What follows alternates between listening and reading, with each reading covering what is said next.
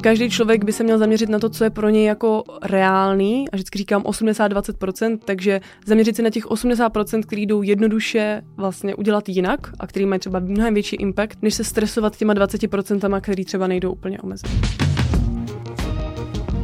Tahle hluboká a pro mě velmi smysluplná citace není z přednášky nějakého životem ostříleného motivačního speakera, ale studentky Rozárie Haškovcové, které je 20 let.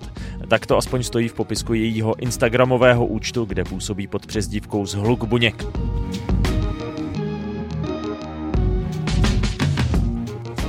Rozárie studuje politologii na Fakultě sociálních věd Univerzity Karlovy v Praze, právě dokončila stáž na Ministerstvu životního prostředí a kromě toho pořádá svopy nebo jezdí přednášet žákům a studentům o tom, co je to fast fashion, ale taky obecně o udržitelnosti.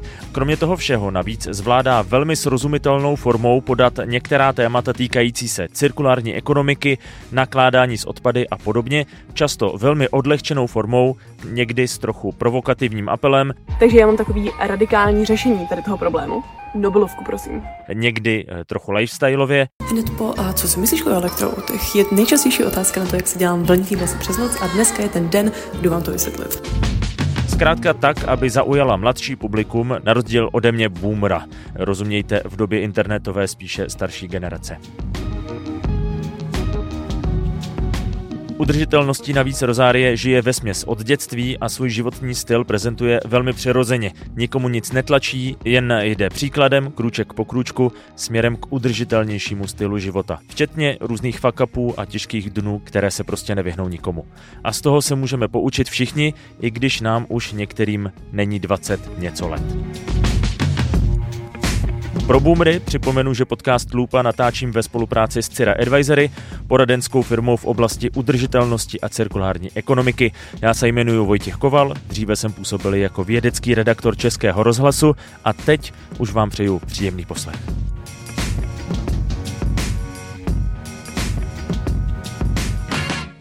Ahoj Rozárie, vítej v cirkulárním studiu, děkuji, že jsi dorazila. Já jsem moc rád, že tady můžu být. Já jsem tě v úvodu, který si vždycky předtáčím, eh, vychválil hodně, eh, protože tě sleduju teďka už, eh, řekl bych, i docela dlouhou dobu a fakt mě baví ta energie, s jakou dostáváš ta témata na sociální sítě a vlastně i to, že skrze tvoje storička a reelska se ke mně dostávají témata, o kterých jsem často třeba tolik nevěděl a to jsem si myslel, že o udržitelnosti to už jsem toho slyšel radost. dost. to hrozně ráda slyším. Pojďme možná na začátek popsat, jak jsi se eh, dostala k tomu, protože ty si nedávno dávala vlastně eh, takovou sérii o tom, co všechno si obeslala, eh, aby se dostala na stáž na ministerstvo životního prostředí a tady na nějakou, tady do nějaké spolupráce a tady na konferenci. Jak to vzniklo, že jsi do toho takhle zažraná, do té udržitelnosti? Je to právě můj oblíbený klišé příběh, protože já jsem měla učitel na angličtinu a vždycky v poslední půl hodině té lekce jsme probírali a koukali se na nějaký videa. A ona vždycky pouštěla zajímavý videa. A opakovaně v těch videích právě bylo něco o změně klimatu, o tom prostě, jak skončí svět, jako hodně apokalyptický vlastně videa. A já jsem z toho byla tak špatná.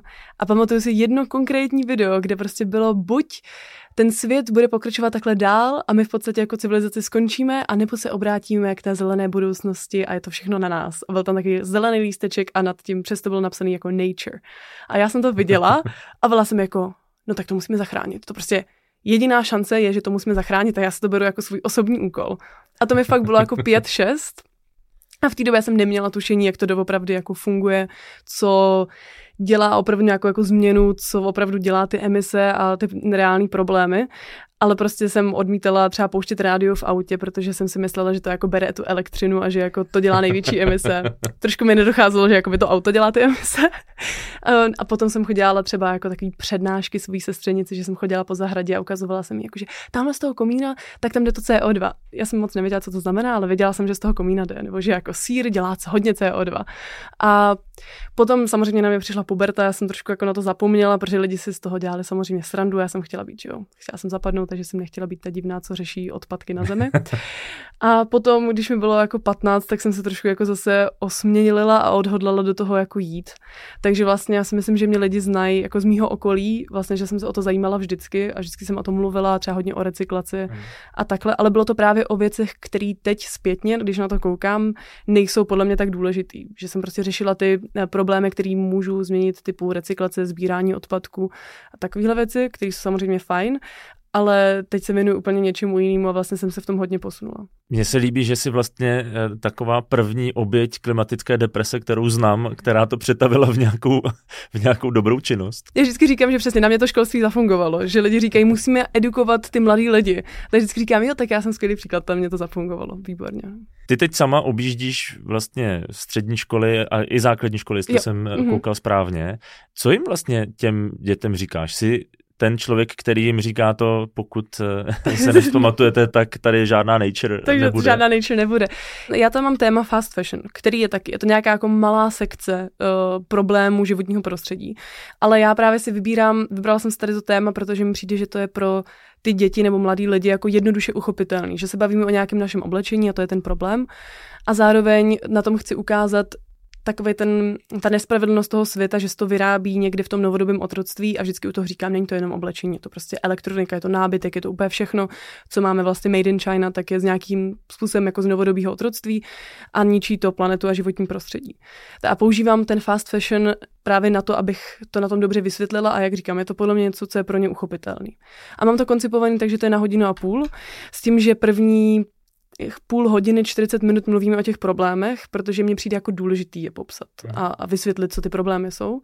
A potom v té celé druhé půlce se věnuju tomu, jak to můžeme zvrátit a co můžeme dělat jinak. A vlastně i když v průběhu té prezentace mluvím o mikroplastech a o emisích, tak vždycky říkám jako, my máme jak to vyřešit, ale abychom to vyřešili, tak o tom musíme mluvit a proto tady jsem a proto vám to říkám a proto je potřeba o tom tady vést debatu. Takže snažím se právě jako hodně mluvit spíš o těch jako řešeních, než o těch problémech. A to tak mám i v těch videích, že vlastně nemluvím o tématech, které nemají řešení, protože mi přijde, že to akorát v lidech eh, jako rozvíří tady ty jako negativní pocity a to je něco, co je hodně kontraproduktivní, si myslím. Je, je třeba hledat to východisko z té deprese.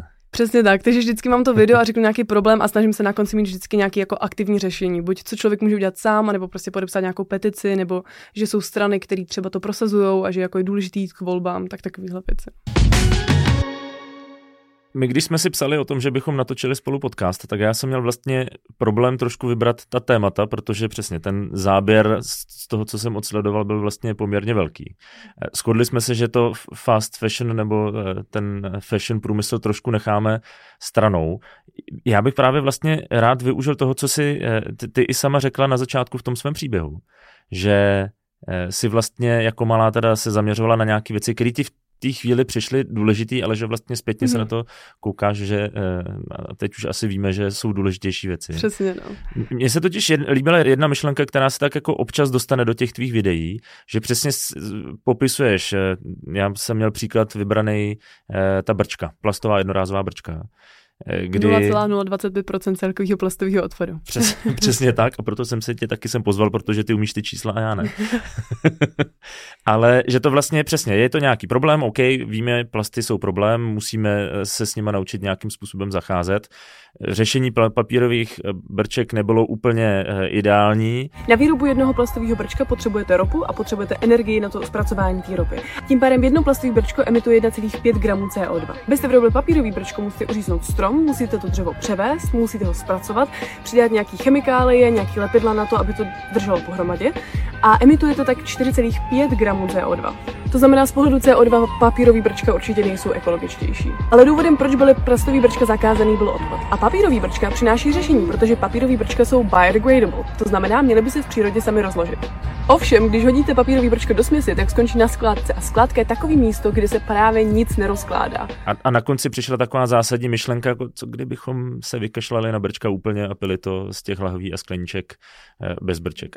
Mně se na tom strašně líbí přesně to, že si se ponořila, OK, do toho problému, Eh, dostala se do těch cifer, trošku dala i nějaký jako širší kontext té problematiky, ale zároveň se nasměrovala ty svoje diváky k tomu, že vlastně to není ten nejklíčovější problém, mm-hmm. který musíme řešit, respektive to, jestli to bude papír nebo plast, nemusíme řešit a spíš se pojďme zamyslet, jestli potřebujeme skutečně ta brčka.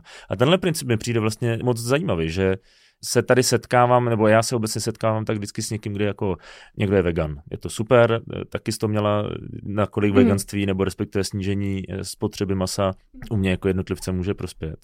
Ale eh, že si vždycky tak jako vybereme nějaké téma, hrozně se na něj upneme, budeme za něj hrozně bojovat. Já to mám v nedávné době zálohový systém na PET lahve, mm. ale že jsou přesně věci, které vlastně my jako lidi můžeme udělat a můžeme se na ně zaměřit a nebude to zase tak dramatický rozdíl v našem životě, ale může to mít velký dopad. Tady to je velký téma, jako jednotlivci versus systém a co má smysl a co nemá smysl. A tady je jako několik rovin, o kterých ráda mluvím. A to za prvý, že není to tak, že naše jednotlivé činy nemají žádný význam. To rozhodně ne. Eh, mám pocit, že trošku to jako ve společnosti rezonuje takový, jako, že a co já s tím, já nic nezměním, to je jako jedno brčko, je to jeden steak, je to jedno tričko z fast fashion. Ale vždycky říkám, jako my žijeme ale ve společnosti. Hmm. My, nejsme jako, my nežijeme jako na svém vlastním ostrově, ale my si žijeme ve společnosti a všichni jsme propojení. A tím, že třeba já dělám to, že si objednávám bez brčka. A samozřejmě, že to moje brčko jako nezmění svět, ale já si objednám bez toho brčka a vlastně už navážu interakci s tím druhým člověkem, třeba s tím češníkem, který se mě, kolikrát se mě zeptá, a, a jako proč, z jakého důvodu? A já říkám... Vždyť se vám to bude blbě pít. Přesně. A já říkám, no, ten důvod je, že prostě chci chránit životní prostředí a plastový brčka je zbytečný kus plastu. Já se klidně napiju uh, prostě ze skleničky pusou. A ten člověk se na mě podívá jako, aha, že to třeba buď slyší úplně poprvé, nebo že se nad tím nezamyslel, nebo že mu přijdu šílená, nebo, nebo naopak, třeba už se mi stalo, že jsem uh, přišla takhle do baru a řekla jsem, že chci bez brčka. Oni jako, oh, slečno, vy zachraňujete želvičky. A já říkám, jo, přesně tak. A oni vytáhli, jakože no, my jsme akorát objednali brčka z těstovin, tak nechcete zkusit to těstovinový a vyberte si baru. No, prostě, a měli jsme milou interakci. Takže prostě to není o tom, že si každý žijeme na svém jako opuštěném ostrově, ale je to o tom, že my mezi sebou interakujeme a když se budeme chovat udržitelně, tak uh, to neděláme jenom pro sebe, ale vidí nás ostatní lidi. Vidí, že jako přijdu do kavárny a jsem jako prosím vás do svojí vlastní skleničky a tak dále. Takže tady to je podle mě jako jeden aspekt toho, hmm. že to není jenom o těch jako našich činech, ale o té společnosti a jak v té společnosti vystupujeme.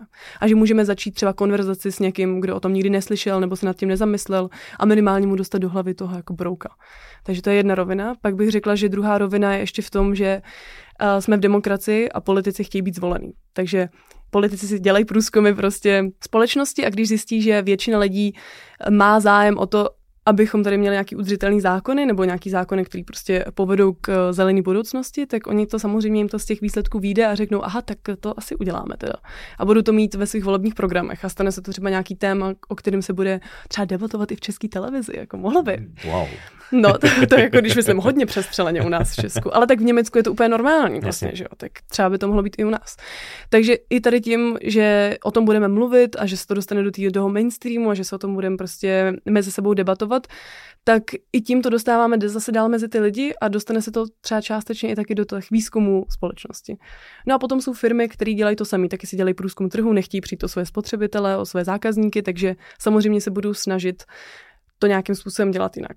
To, že to je často greenwashing, to je příběh na něco jiného, um, nebo na jinou epizodu, ale vlastně i ty firmy uh, se budou transformovat tady tím směrem snad, když uvidějí, že lidi o to mají zájem a nenechají se jako z, umlčet greenwashingem. Mně vlastně často, co v té debatě chybí, a teď je to relativně jedno v jakém tématu, je nějaký detail a kontext, protože podle mě je strašně důležité říct těm lidem, když uděláš tohle, může to mít takovýhle dopad, ale zároveň potom v nějakém tom celku přesně říct jako OK, a pokud se rozhodneme prostě ve 30%, že to změníme, tak to může mít fakt jako celkově obrovský vliv. Já třeba takhle často debatuju o elektromobilitě, mm-hmm. protože jsem možná trošku bezhlavě prostě koupil ojetý elektroautomobil a od té doby chodím a vychvaluju elektromobilitu, jak je to super mm-hmm. a vlastně ten zážitek z toho je pro mě super. Mm. Fakt si to vlastně užívám, když nemusím jezdit eh, teďka eh, velkým dýzlovým autem a můžet tou svojí malou jako silnou, ale v té debatě prostě chyběly vlastně ty praktické zkušenosti. Mm. Mluvilo se o nějakých tady dopadech tamhle, jo, jest, mm. jestli emise a, a celkový nějaký dopad i, i z hlediska lítia a podobně, ale vlastně tam chyběl ten reálný zážitek, ten, ta reálná zkušenost a v tu chvíli mi ta debata přišla vlastně prázdná. Proto mě se to líbí přesně, mm-hmm. když dostanu informaci, ano, když přestanu jíst maso, sníží se moje uhlíková stopa o, mm-hmm. ale zároveň to vlastně přesně není o jednom stejku. Potřebujeme těm lidem říct, proč Jo, a, a o kolik se to sníží, když to budu dělat třeba 5-6 let v kuse. Že? Takhle, nejjednodušší vlastně, jak to vysvětlovat i na emisích, protože obecně o klimatu a o emisích CO2 je spoustu výzkumů, který to dokážou ty věci potvrzovat.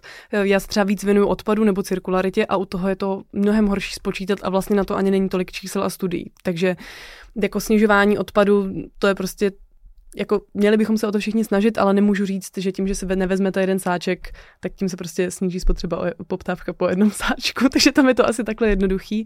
A myslím, že bychom se prostě měli snažit v každém tom dni eh, ten odpad, který je jednorázový, co nejvíc snižovat. A nastavovat si nějaký cíle, podle mě jako být stoprocentní, podle mě nemají smysl, protože to známe i z normálního života. Když se rozhodneme, tak od teď ze dne na den budu každý den cvičit dvě hodiny a budu chodit do posilovny, tak to nikomu nevydrží.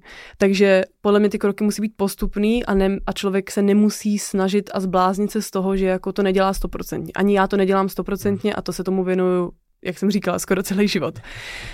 A je důležité se zaměřovat spíš na ty věci, které jako mají teda smysl, takže Konkrétně mám třeba vždycky svůj igelitový pitlík v kabelce, který vždycky vytáhnu a dávám do toho pečivo třeba. Tak to mm. mám jako sebou a to můžu dělat dlouhodobě. Potom mám svoji milovanou sklenici, do které si dám, můžu dát kafe, už jsem, mám do ní třeba někdy pivo, mám do ní koktejl, jako ráno pití prostě.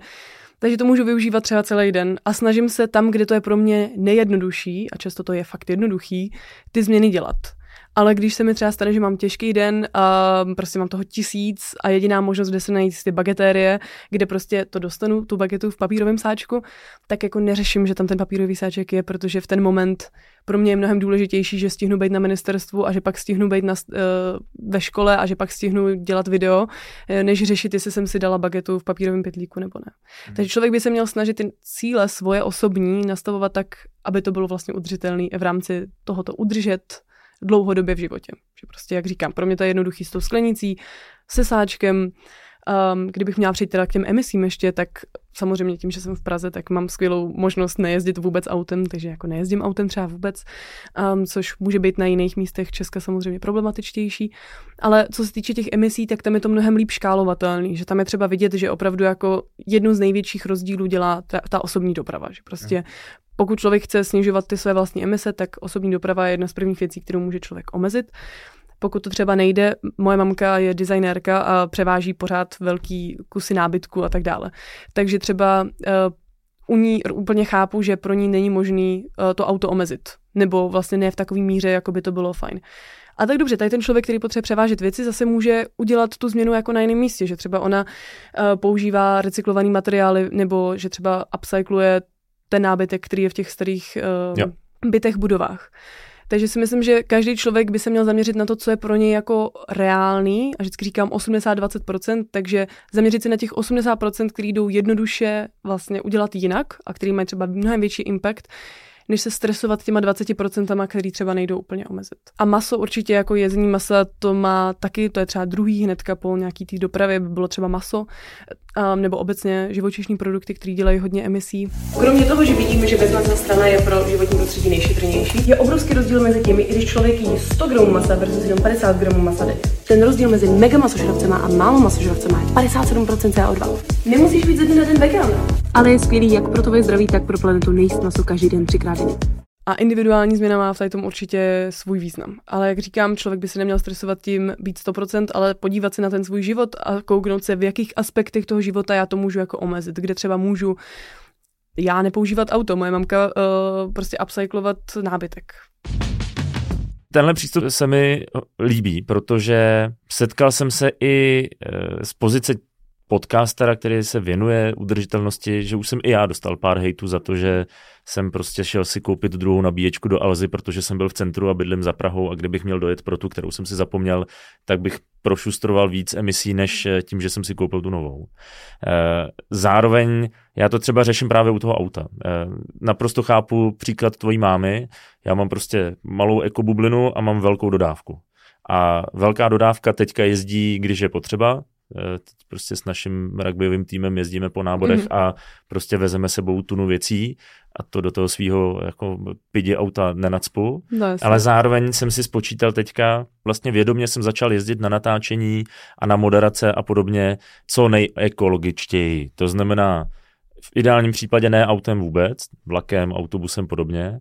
Eh, když už musím autem, tak zkusit teda tím elektroautem. Mm-hmm.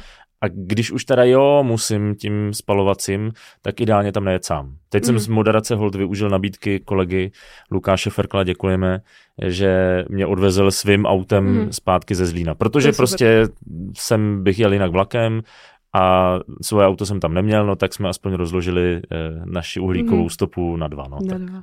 Ale taky někdy potřebuju auto. Třeba jak pořádám svepy, tak mě z toho zbyde strašně moc oblečení a já to nejsem schopná v rukou jako reálně odnést na tu charitu. Tak třeba zrovna zítra ráno uh, jedu s kamarádem, který mě tam poveze, taky prostě autem se spalovacím motorem, ale vlastně myslím si, že ten impact toho, že jsem udělala dva svepy, je mnohem větší než to, že můj kamarád, který to bude mít po cestě, mě prostě vezme do centra i s těma taškama, že to takhle vyřešíme. Hlavně ten dlouhodobý trend toho drobného snižování mi přijde v některých momentech důležitější než to, že, že jednorázově musím třeba porušit Přesně. to svoje pravidlo. Přesně. A je to prostě, jak říkám, neudržitelný a teď to nemyslím z toho jako environmentálního hmm. hlediska, ale to neudržitelný v rámci našich nějakých návyků. Že prostě návyk, to víme, tvoří se, musíme něco dělat 21 dnů, aby se to stalo návykem tak přesně tak to je, že strašně špatně se ty věci dělají ze dne na den. Já jsem vlastně třeba u toho masa, já jsem jako první zjistila teda, jak to je s těma emisema a přestala jsem jíst hovězí a vepřový a to už je spoustu jako let, třeba 5-6 let. Co jsem se rozhodla, že teda tady to dělá největší emise, tak nebudu jíst tohle, budu jíst už jenom kuřecí, krutí, a nevím, jaký jsou ještě druhy masa. A potom jsem vlastně pomalu, pomalu se rozhodla, že to já už vlastně můžu jako vyřadit i ten zbytek. Taky to nebylo prostě ze dne na den. A bylo to nějakým postupným procesem. Takže já si myslím, že ten postupný proces má smysl a je to nejudržitelnější varianta, jak to člověk fakt zůstane a vydrží mu to a má to pozitivní nějaký impact. Já teď položím strašně boomerovskou otázku, ale já k tomu tak přistupuju, protože chtě nechtě už jsem jiná generace trošku než ty. Jak to vnímá ta tvoje generace, ti vysokoškoláci, končící středoškoláci? Vidí tenhle ten jakoby problém, že občas prostě se nechají strhnout nějakou vlnou a že by, že by vlastně stačilo dělat mnohem míň na jiných frontách eh, a hmm. mělo by to větší dopad. Protože z těch tvých videí mám tak trošku pocit, že tě to občas štve, že ty lidi se zaměřují prostě na jednu věc a tam jsou a možná občas až fanatičtí a přitom by spousta jiných drobných věcí měla větší smysl. Řekla bych, že většinou, když tady to lidem řeknu, tak mi na to ty mladí řeknou, jo, to je vlastně, jako, nebo ta moje generace mi na to řeknou, jo, to je vlastně jako pravda, tak nějak to třeba dělám. A často mi ale i píšou o tom, ty konečně to někdo řekl, protože mám pocit, že je právě tlak na to být stoprocentní.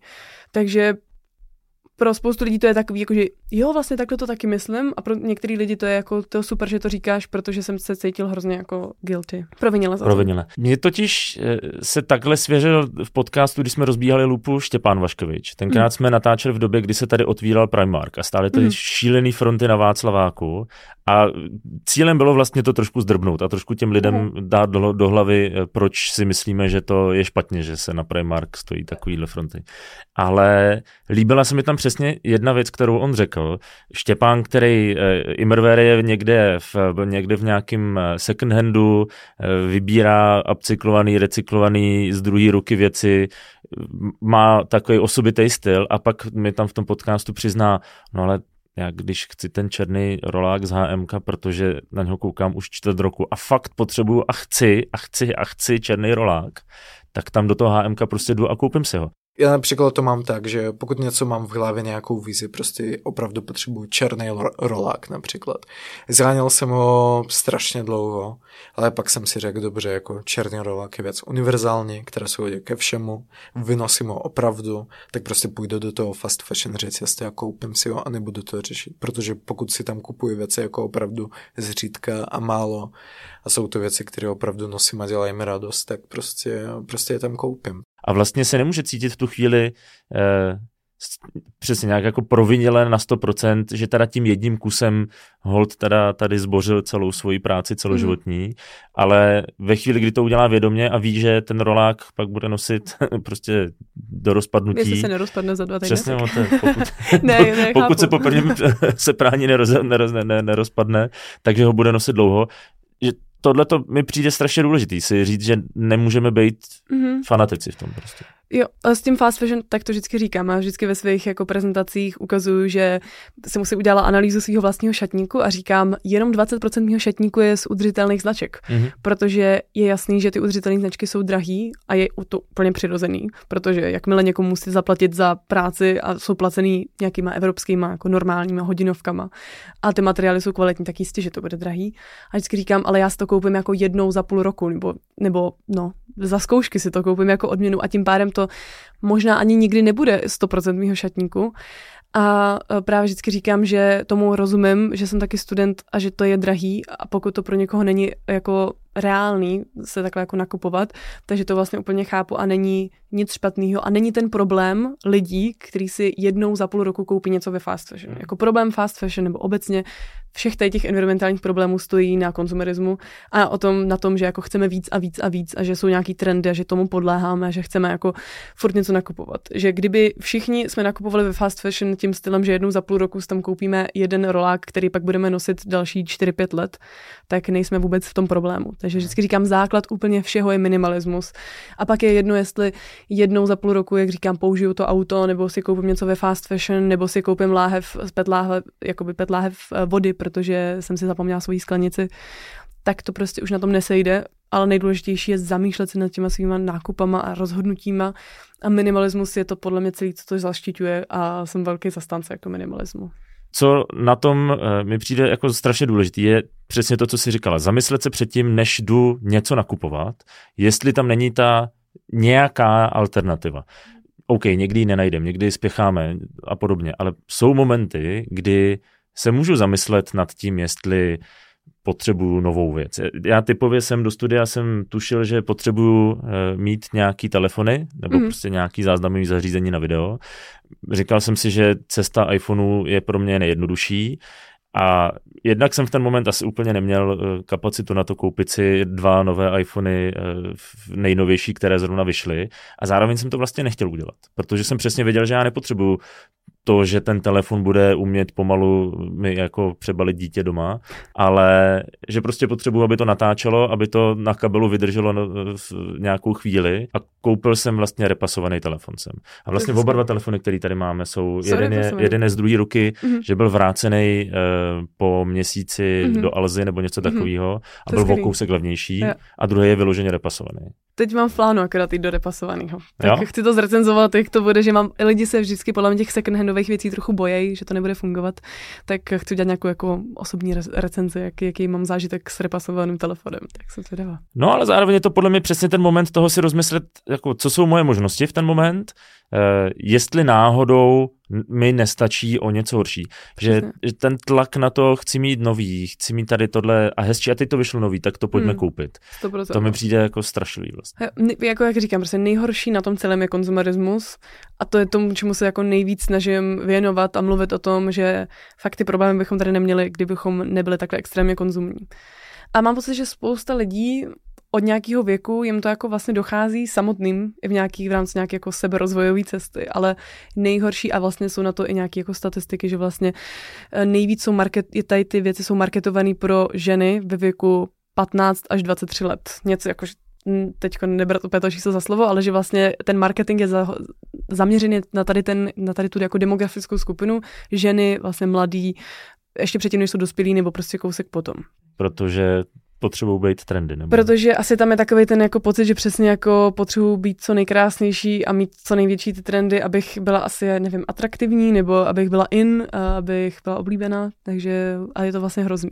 Zároveň se mi líbilo eh, to, co si teďka nedávno postovala o... Jako gender gap. Eh, ano, přesně tak, o tom rozdílu jako mladé ženy, mladí muži, protože eh, je, je, je pravda, že v té mojí sociální bublině se pohybuje už spousta a já tomu mm. říkám mladí lidé, trošku zní to hrozlivě, jak kdyby mi bylo už, už 50, ale tam mladší generace. Gen Z. Ale zároveň, zároveň eh, je pravda, že když potkávám nějakého jako kluka, který je ekologicky mm. smýšlející nebo šetrně smýšlející, tak to prostě je poznat, eh, že to není takový ten dav jo. těch studentíků, kde jako velmi vyčnívá potom, že je mm. na něm vidět, že například nekupuje fast fashion, no. nebo že mu záleží na tom, co jí a podobně. No, jo, no tak bych řekla, že trošku ty kluci dospějou věkem, že jako můj táta vlastně je taky dost ekologický a nevím, jak to teda měl úplně, když mu bylo jako 20 a hlavně to, že nebylo téma asi v té době ještě, ale mám pocit, že s tím jako věkem člověk se víc začne zajímat o to, i jako co jí, co nosí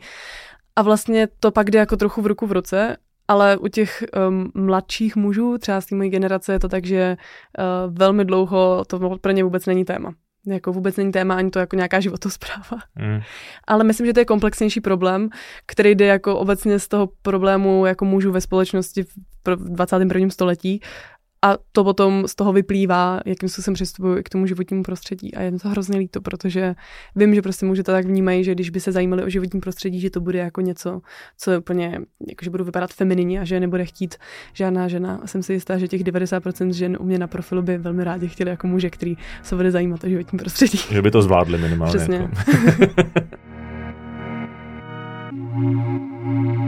Když by někdo si chtěl ty informace získávat, jestli máš třeba vytipovaný nějaký jako zdroje, možná klidně i, i zvenčí, mm-hmm. myšleno jako ze zahraničí, eh, kde třeba jsou takový jako průřezový informace zajímavé. Jako já chápu, že když chci prostě nějaký téma konkrétně, tak asi tak to, se jako, to, to si asi jako vygooglím, ale jestli máš nějaký takovýhle kanály, který třeba sleduješ, klidně český. Mm, je to těžké, chci na tady to udělat video, mám Aha. to v plánu, ale je tady to těžký, protože se v tom jako hodně pohybuju mm-hmm. a mhm. tím pádem ty věci mi jako sami končí na feedu, v jo, mailu, jo, prostě jo. Jako jsem v tom pohlcená. To máš prostě vytvořenou. Takže síť, přesně je pro mě jako složitý někomu dát ukazatel. Ale tak jedna věc, kterou dělám a je skvělá, je podle mě na Twitteru eh, nebo na X, člověk může si vytipovat eh, jako vyloženě vědce a já tam sleduju třeba 100 vědců, eh, který už mám jako nahledaný a lidi se můžou podívat na můj Twitter a projet se je tam. A, a oni vlastně docela často sdílejí buď svoje papery, nebo komentují jako ostatních výzkumníků ověřený papery právě. A já z toho velmi často čerpám, že třeba teď jsem videa, eh, dělala video o studii o mase, tak to je z toho, že jsem to viděla na Twitteru, že to vlastně v červnu vyšlo a oni to potom vzájemně si komentovali a tak třeba Twitter mi přijde jako skvělá, skvělý místo, kde člověk může získat informace. Potom, no je to fakt těžký. Uh, jsou i Instagramový profily, třeba Eco News mám hodně ráda, ty jako dělají, myslím, skvělou práci mm-hmm. osvětovou ale eh, spíš ty český vlastně zdroje úplně nemám, protože mám pocit, že v Česku jsme tam hodně pozadu a všechno beru z angličtiny. A vlastně primárně, když něco hledám, tak to ani nehledám česky a pak mi mhm. někdo pošle, hele, a viděla jsi tady ten článek? A já říkám, ne, ty vůbec, jak to? A pak mi dojde, jo, já jsem to totiž vůbec nevygooglila v češtině, protože mi to prostě nenapadne to ani jako hledat česky, no. Takže všechno hledám hodně anglicky. Financial Times mají hodně dobrý příspěvky o životním prostředí a spojený často právě s ekonomií, což se mi jako líbí tady ten průřez a hodně dobře to mají zpracovaný třeba. Um, pak často úplně v normálních médiích, že někdy se to dostane i na hmm. ČT24, do normální jako televize a pak člověk jde jako dál potom. Nebo co používáme umělá inteligence, která vyhledává uh, papery právě, hmm. uh, to se jmenuje konsenzus a tam člověk napíše otázku. Třeba kamarád se mě ptal, uh, jak se dá spočítat, kolik dokáže strom pohltit CO2. Hmm. A tam jsem prostě napsala přesně tu otázku a tam vyjedou vlastně relevantní um, jako vědecké články, publikace, které s tím souvisí a které na tu otázku odpovídají. Tak hledám většinu studií pro své videa. Ale je to takový, že už vím, co hledám, že, jo? že prostě vím, že konkrétně potřebuju studii na tato téma, napíšu otázku a tam vyjedu. Je to jako Google Scholar a ChatGPT v jednom. Super, to je dobrý tip. No, tak to třeba hodně ráda používám. Super. Rozárie, moc krát děkuji, že jsi dorazila, děkuji za rozhovor. Já děkuji moc za pozvání, bylo to hrozně příjemný. Rozárie sice zapomněla ve zdrojích uvést podcast Lupa, ale to jí odpustím, protože i pro mě to bylo velmi příjemné povídání. Rozhodně doporučuji odebírat její profil na Instagramu z Hluk Je tam opravdu spousta zajímavých informací a inspirace, a to i pro nás, kteří se udržitelností zabýváme už nějakou dobu. Budu samozřejmě rád, když si poslechnete i starší díly. V tom minulém jsme se bavili například o recyklaci glykolových kapalin, které se používají například v tepelných čerpadlech. Přinesli jsme dva příklady z praxe, které ukazují, že i tady ta cirkulární ekonomika funguje. Tenhle i další díly najdete na Spotify, Apple Podcasts, Google Podcasts a samozřejmě i na webu podcastloopa.cz. Novou epizodu si pak budete moct poslechnout zase za dva týdny. Do té doby se mějte krásně a žijte udržitelně.